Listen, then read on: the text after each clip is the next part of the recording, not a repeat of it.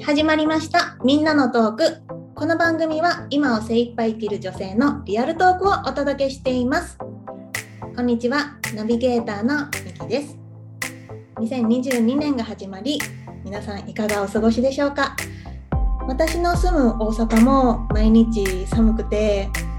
寒さが苦手な私は外に出るとこう猫背になったりこう、ね、どうしても体がこう縮こまったりしてなんかそうするとこう、ね、体の血流とかも悪くなってもちろん冷えを、ね、感じやすくなるっていうのもあるんですけどなんかねメンタルもどうしてもこうネガティブな感じになるような気がしててでそれはもうなんか私が冬が嫌いっていう、ね、気持ちがどうしてもあっ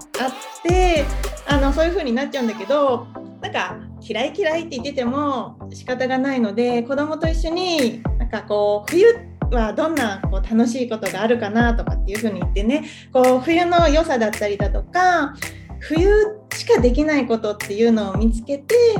できるだけこう寒い冬も楽しくできるように私は心がけています。はい、さてですね今日は、えー、アメリカ在住のあずささんをお招きしてお届けします。あずささんは私と同じ建築関係のキャリアをねあの経験されてるんですね。で今はそのお仕事からこう離れていってっていう形ではあるんですけども離れる時の経験なんでこう今は別のお仕事ライフコーチのお仕事されてるんですけどそこにこう変わっていく過程っていうのをね、あの一緒にお話ししていこうと思います。それなぜかっていうと自分がやりたいこととか自分の強みとかっていうのがちょっとこう分からなくなってっていうところを経験されてるんですけどそういう方すごく多いと思うし私もすごくその気持ち分かるんですよね。でそういうのをねこう今からあずささんにこうあずささん自身のこうストーリーをお話ししていただくんですけれどもそのお話聞くことによって今聞いてるリスナーさんも何かこうヒントにつながることにがあると思いますのでぜひ最後まで楽しんで聞いていただけたら嬉しいです。あずささんよろしくお願いします。ミキさん、ありがとうございます。こんにちは。こんにちは。お願いします。はい。じゃあ、自己紹介お願いします。はい、えー、私は近藤麻と言います。えー、私はあのソウルライフコーチと言いまして、えー、コロラドに住んでいて、今あのオンラインをベースにコーチングをしています。で私は主にその女性のあの強み、持っているものを、まあ、ミキさんもおっしゃったと思うんですけども、その気づいていないもっと強みっていうものをもっと私はもう最大限に出して、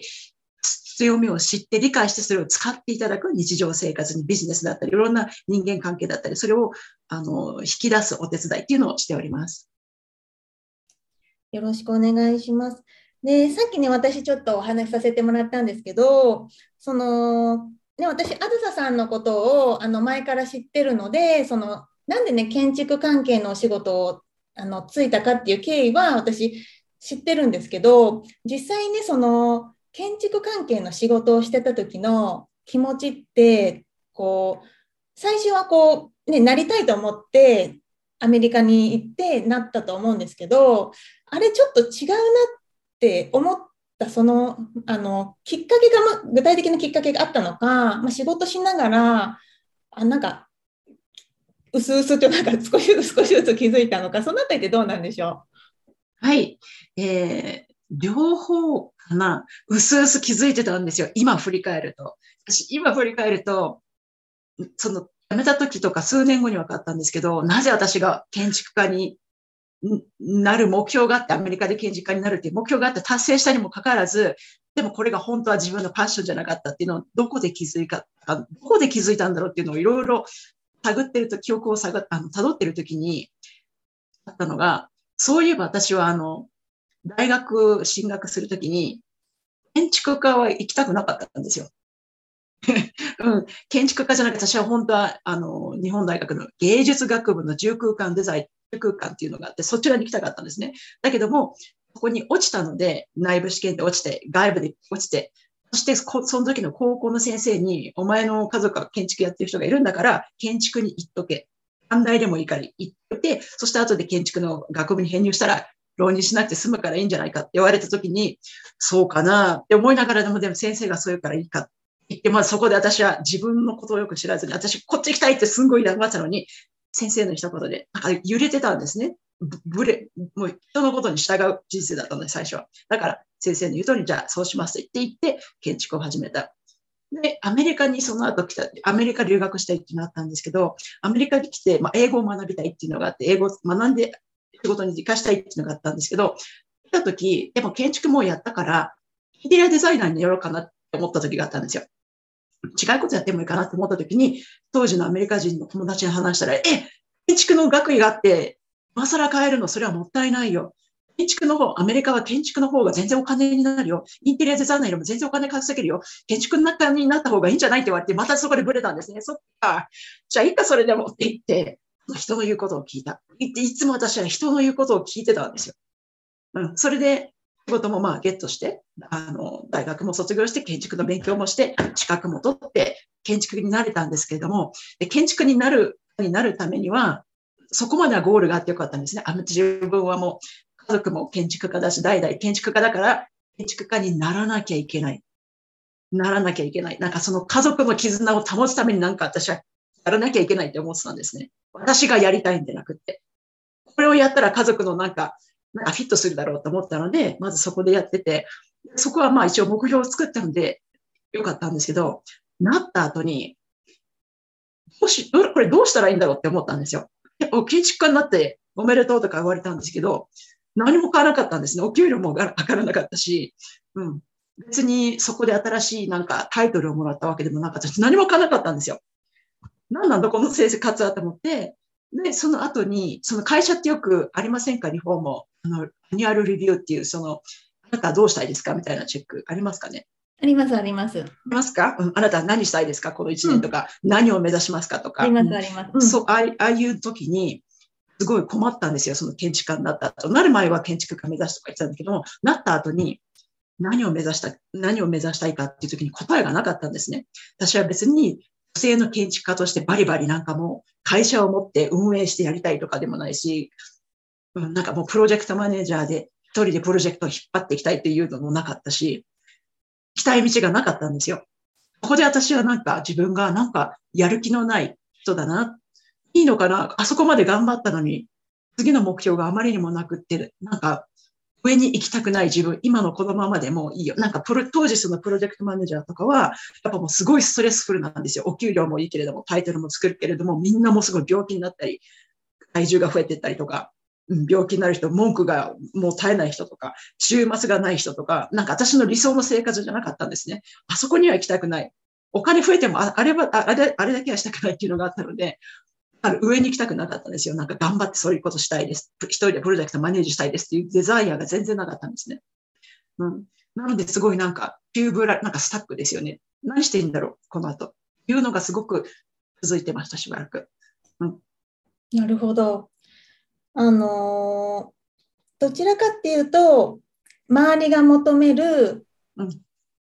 こう、あずささんに求めてるものを自分が一生懸命それになろうなろうって感じでしたけど、ある時点からあれこれでいいのかなっていう感じで気づいたっていう感じ、なんかこう、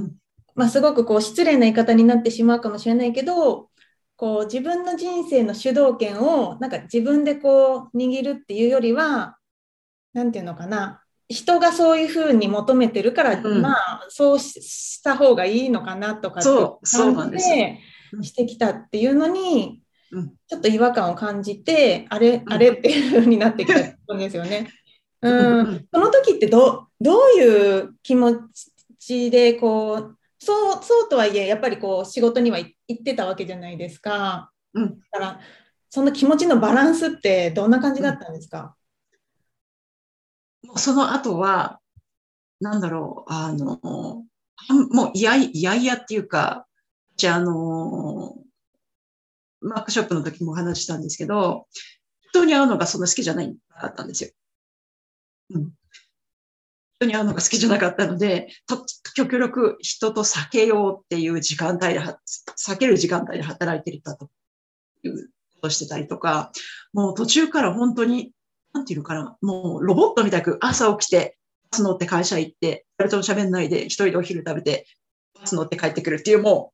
う繰り返しだったんですね。うん、あじゃあもう感情もちょっとこう、押し殺すみたいな感じ。どうはまた違います、うん、押し殺す、もうなんか、何だったのかな？諦めてたっていうか、まあ自分のやるお仕事にはやるけれども、それ以上拡大しない自分みたいな。人とあえてなんか仲良くしようとか、あ自分を売ろうとか、なんか会社のためになんかこういうこと積極的にしますとかっていう人でもなかったし、とにかく自分のその小さい、なんだろう、うん、その生活でミニマイズでもいいっていうふうになってたんですね。うん。なんかそういう時って結構多分たくさんいると思うんですよ。日本にもそういう、うん、なんか本当はこれ自分がやりたいことじゃない気がしてるけどだけど別に何かやりたいことがあるわけでもないし、まあ、生活していくためには働かなきゃいけないけどでもなんか違う、うん、でもみたいな感じでこうあの出口の見えないちょっと暗闇をなんか歩いてて、うん、なんかここが心がここにあらずみたいな感じの状態であると思うんですよね。でそれってすごく、うん、あの苦しいと思うしでもなんだろう人にもこう伝えにくい部分とかってもあると思うし、もちろんそんなこと職場で言ったら自分のねあのね、その職場での立ち位置もちょっとすごく微妙になるし、まあ、もし家庭持ってる方だったら、いや、そんなこと言ってないで働いてよとか言ってね、そういうふうになっちゃったら、まあそうだよねっていうふうになるから、すごくこう、自分の中でこう、もやもやもやもやしてっていう方が多いと思うんですよね。うん。で、そこで、まあ、実際、あずささんは、まあ、その状況から抜け出すっていう、まあ、アクションを起こしてると思うんですけど、まあ、それっていうのはどういうきっかけで、うん、こうそのそういう生活から変えるっていう転機になりましたか、うん、えっと私はそのなんか小さく自分をしていやがらなんか透明人間みたいに後にそのあまりにもなんか自分の無意味さを感じで、自分のその人生の目的って何だろうとか、自分って一体、本当にもう自分がわからない状態だったので、自分の良さって何だろう？一体何をしたい人なんだろう？何が役、何をして自分はなんか役立てるんだろうっていうのをすごい知りたい時期があって、すっごいいろいろあのリサーチとかしたんですね。その後にそのいろいろ内観ワークみたいなことをしていて、あ、なんか自分の価値っていうのが少しずつ分かってきた。うん。でもその時は別に建築には心はまだないんですよ。ただなんかまあちょっとだけポジティブな感じで会社には行けるようになって、まあありがたい、会社に行けることはありがたいなっていう気持ちで行ってたんですね。で、ある時、で、そう、で、ある時、すごい衝撃だった一日があったんですけども、彼氏の誕生日の時に、私は仕事を早く出たんですよ。普通の1時間も。早く帰って、彼氏を、あの、サプライズでレストランに連れて行く予約してたので、あの、サプライズでレストランに連れてくっていうのがあったんですけど、その日すっごい渋滞、道がしていて、家に普段だったら30分で帰るのが1時間ぐらい、1時間半ぐらいかかったんですね。でも渋滞で動かないんですよ。もう、もうか、なんか一生懸命道がないかなって探してもない状態なんですね。どこにも行けない渋滞で、道にいてこうやって車にいた時に、反対側の車線の人たちの顔しか見えないんですよね。渋滞してる時は。もう道が2レーンなので。で、みんなの顔見た時に、みんなすごい嫌な顔をしていて、イライラしてる顔しか見えないんですよ。反対側のレーンで。そうなんだよ。本当嫌だよねって言って、もう本当に横に川が流れさ、でもなんか本当に川に飛び込んで泳いで帰りたいとか、いろいろなこと、ヘリコプターで帰りたいとか、いろんなこと考えて、なんで私こんなにここでスタックしてるんだろうってことを考え始めて、あ、じゃあやっぱりこんなに遠いところで会社に、あの、トンネル越えたところで会社で働いてるから良くないんだ。あ、じゃあなんか、もうこうなったらこういうことをやめるために、もっと近い建築会社に移った方がいいのかなとかを考え出したんですね。うん、どうしたら変えられるかっていうのを考えたときに、よし、じゃあちょっと近いところで明日からなんか仕事変えようかなって考えたときに、いやでも変えても、結局、いやいや、っていうかあんまり満足しないことをする嫌じゃないなんか思い出したんですよ。うん、いくら変えてもやることは同じだよね。そんなに変わらないよねって思った時に、じゃあ私、あ、そうそう、この渋滞をあとこの20年間こういう繰り返しをしたくないって思ったんですね。何か変えなきゃいけない。仕事をもっと近いことにすることが本当にいいことなのかって言った時に、あんまり解決策になってなかったんですよ。うん。だったら、どうしたらいいかなって時に、あ、建築やめちゃう？のがすごい出てきたんで、パンって出てきたんですね。いや、すんごい私にとって不謹慎っていうか、そんな、そんなこと考えちゃダメだ。何言ってんの今更って思ったんですけど、でも、渋滞だったから考えることがね、いろいろできるから、あ、でも建築変えたらってどういう、建築をもうしないってどういうことよって思った時に、あと20年間じゃあ本当に自分の好きなことをやったら、その渋滞を避ける生活をしたらどうだろうどれだけ幸せだろうかって考えた時に、すごいなんか幸せそうに見えたんですね。うん、その時に、あ、じゃあもしかしたら、もしかしたら建築を変えてもいいのかも。あと20年あるんだったら変えてもいいのかもしれない。で何か自分が満足する生活だったり、今から変えなきゃいけないってすごい思ったんですね。うん。で、あと、そのことだったかな。で本当に、でもすごい思考、いいのかな。冷静に考えようとかも。その1週間、何に時間を自分が費やしてるか、仕事以外で何に自分を家から帰った後とか週末とかに何に一番自分を費やしてワクワクしてるかなっていうのを考えたときに、建築に費やしてる時間はなかったんですね。例えば雑誌を読むとかなんかデザインするとかっていう時間なく、私が家に帰ってして好きなこととかは、何かその時はエッセンシャルオイルが好きなので、なんか、なんか自分でどうやったらこういう違うブレンドが作れるかとか、なんかこんなのが作れる、あの、あと、なんか健康オタクだったらね、何をやったら冷え性が改善できるかとか、何かその体が良くなることがすごく当時は、もうすごいなんかもう、ブログ読んだりとか雑誌読んだりとか記事読んだりってことに週末は時間かけてって、なんかビデオ見たりとか、そういうことをやるのが好きっていうのが分かったときに、あ、私はなんかこのウェルネスのことがすごいしたくて、建築のことは要に何もやってないじゃんって分かったんですよ。その時に、あ、もしかしたらもうこれからの次の20年っていうのは、そのなんかもう体とか心とかそういうところの方の仕事をした方が自分はなんか幸せそうだっていうふうに思えたんですね。自分がなんか楽しいって感じてるから。うん、それでやっぱり、やっぱりもう20年も建築やったからそろそろ一度ピリオドつけて新しい人生に進んでもいいのかなって思ったのがきっかけです。なるほど。なんかその、道、ハイウェイなのかな？ちょっとわかんないけど、はい、うん、ハイウェイなのかわかんないけど、こう、うん、それがなんかこう、その情景と、その、うん、みんなのね、この人生の生き方が今すごいリンクして、なんかもうみんなこの道しかないから、そこにこう進んでるから、他の生き方はわからないから、もうみんなその道をこう行ってる。でも、パッて見たら川が流れてて、そこで行く方法だってあるのに、みんな、まあまあ物理的にはね、そこで車を置いてっていうのはいけないんだけど、でも、もしかしたら、そっちの方法で行け、こうね、行けるっていうのが選べるのに、もうみんなそのハイウェイで車でもまっすぐその道行くしかないと思ってるからみんなそれで行ってるし、でも実際そのもう顔はね、その、不満だらけ。顔してね。そうそうそう。もうなんでだよ、みたいな顔してて、でもそれで行くしかないからみたいな感じで言ってるみたいな、そのなんか、あの心理的なものとその今情景がすごいリンクして、うん、なんか、まあ面白いっていうか、忘れない気ですね、本当に。そうそう、うんって思ったんですね。ちなみにそれ、あの、彼氏さんのあのお誕生日のディナーは間に合ったんですか、うん、間に合わない、もう遅刻です。ああ、そう。なんか彼もどうしてど、どうしてこんな今日遅いのって言われたぐらい、もう渋滞したんで、それでも行った、後で遅れて行ったんですけれども、いや、もうほっと最悪今日の渋滞は。なんで、なんなの事故だったのか忘れちゃったんですけど、うん、もう、うん、すんごい渋滞で、めったにない渋滞。あ、そうだったね。うん。なんか、あ、そうか、そうか。ね、確かに、そう、なんか、こうじゃなきゃいけないとかって、なんかすごい思いがちだし、あのまあ言ったらこう執着もあるわけじゃないですか、うん、築き上げてきたものを手放すってすごく勇気がいるし怖いしそれ手放したところで次のものがこう保証されてるわけでもないから、すごく怖いところではあるけどでもあずささんの場合はそれに執着してしてても自分の未来がこう明るくない。むしろ自分がすごくこう興味のあることうん、健康のことだったりとかエッセンシャルオイルのこととかにこう、うん、そっちに行ったらすごい明るい未来が見えてあそっちに行こうって思ったっていうことですよね。なんかその中で、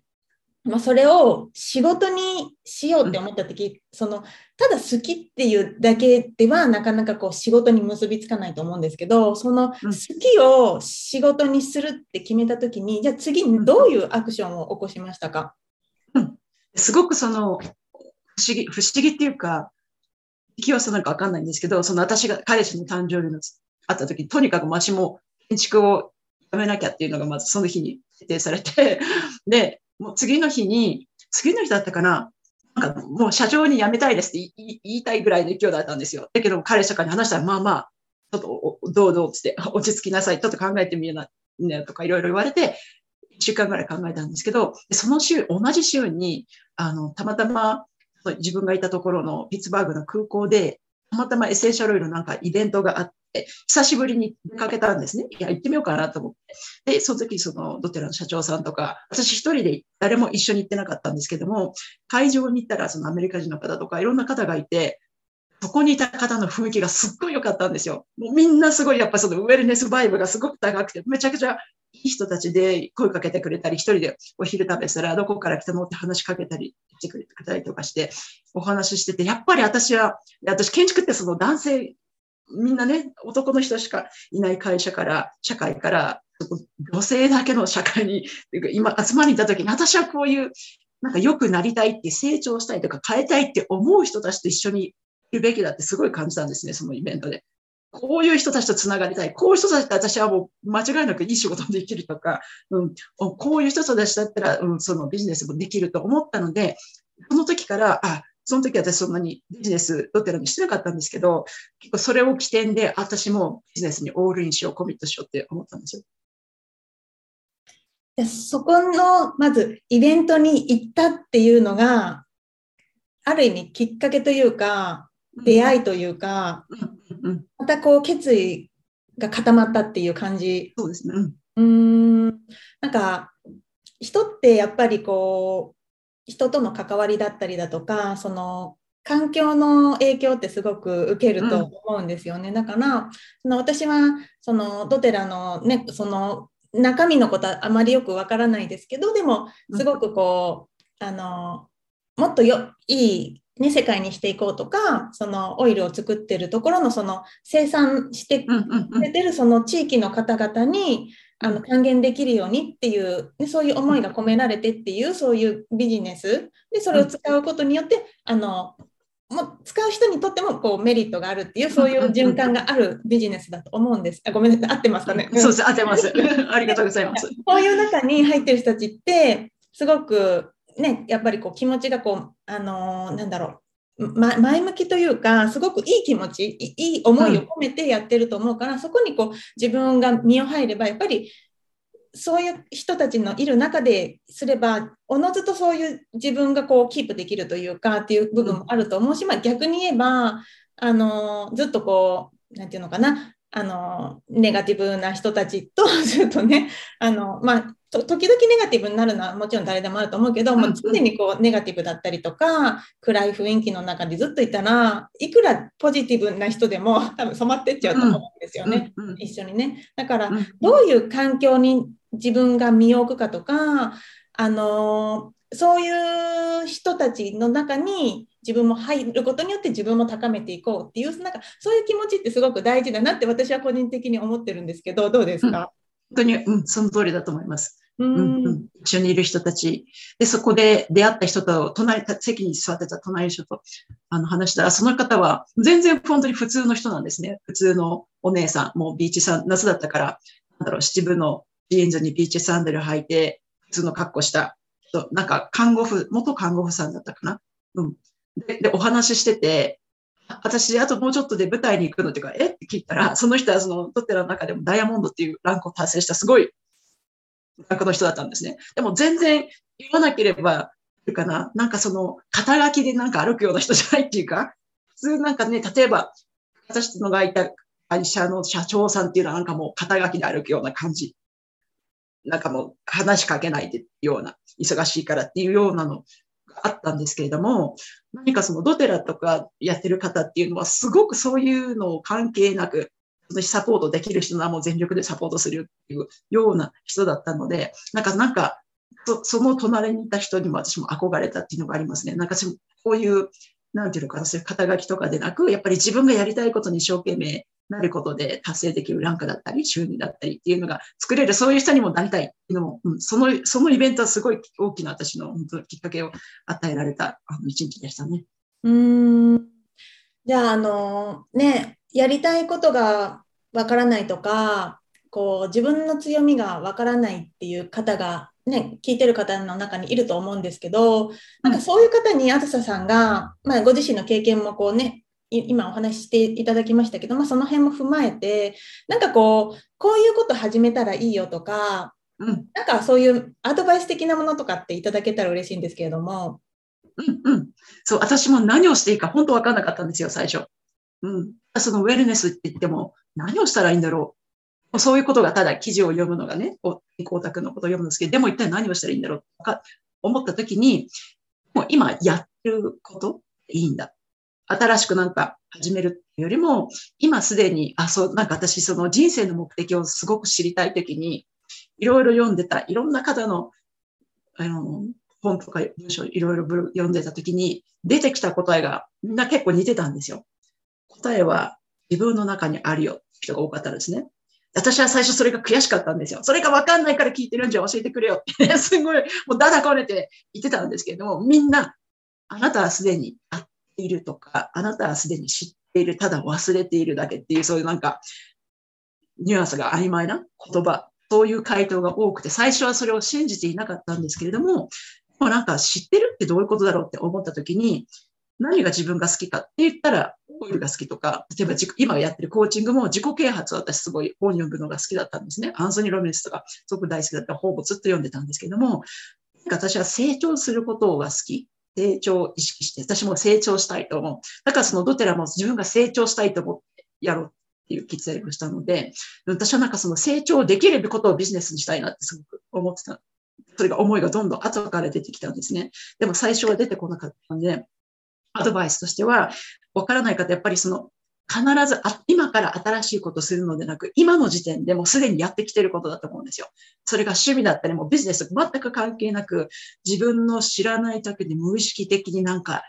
それこそそういう土曜日とか日曜日に、この今日の午後はこういうことするのがなんか好きとか、ワクワク、これを読むのが好きとか、作るのが好きとか、どこに行くのが好きっていう、その好きっていう気持ちが結構キーポイントだと思うんですね。自分が必ず何かにできてる時間とか、本読むこと、なんか YouTube でフォローしてる人、どういう話を聞くのが好きなのかとか、何が聞くのが好きなのかとか、うん。そそれがやっぱり自分が普段休みの人にやってリラックスしてるとかワクワクする時のことが結構、あの、まあ、強みというかやりたいことの、まずポイントだと思います。なるほど。なんかね、その、自分の中にあるって、多分いろんな、なんだろう、解釈の仕方もあると思うし、いろんな方がいろんな角度でお話しされてると思うので、うん、あれなんですけど、私が思ってるのは、思ってるというか、私がこう聞いたことなんですけど、うん、人はもう生まれる時に、こう使命っていうものを与えられて生まれてくる。で、それに人生生きてる中で気づいて、その使命を全うして死んで、まあ、次の,、ね、あの生まれ変わっていくっていう人と使命を持って生まれたんだけど自分の使命に気づかずに人生を終えていく人ももちろんいるっていう中で、だからそれってその考え方って結局もう生まれ持った時に自分の中にその使命っていうものを持って生まれてるから自分の中にある。でもそれを気づけるかどうかっていうのはもうその人次第、でそれに気づけた人はすごくこうエネルギーあふれていろんなことに取り組めると思うんだけれどもそのあずささんがおっしゃってるようにそれに自分の使命が何なのかっていうのに気づくっていうのがすごく難しいと思うんですよね。でその方法としてやっぱりそのおっしゃってたみたいに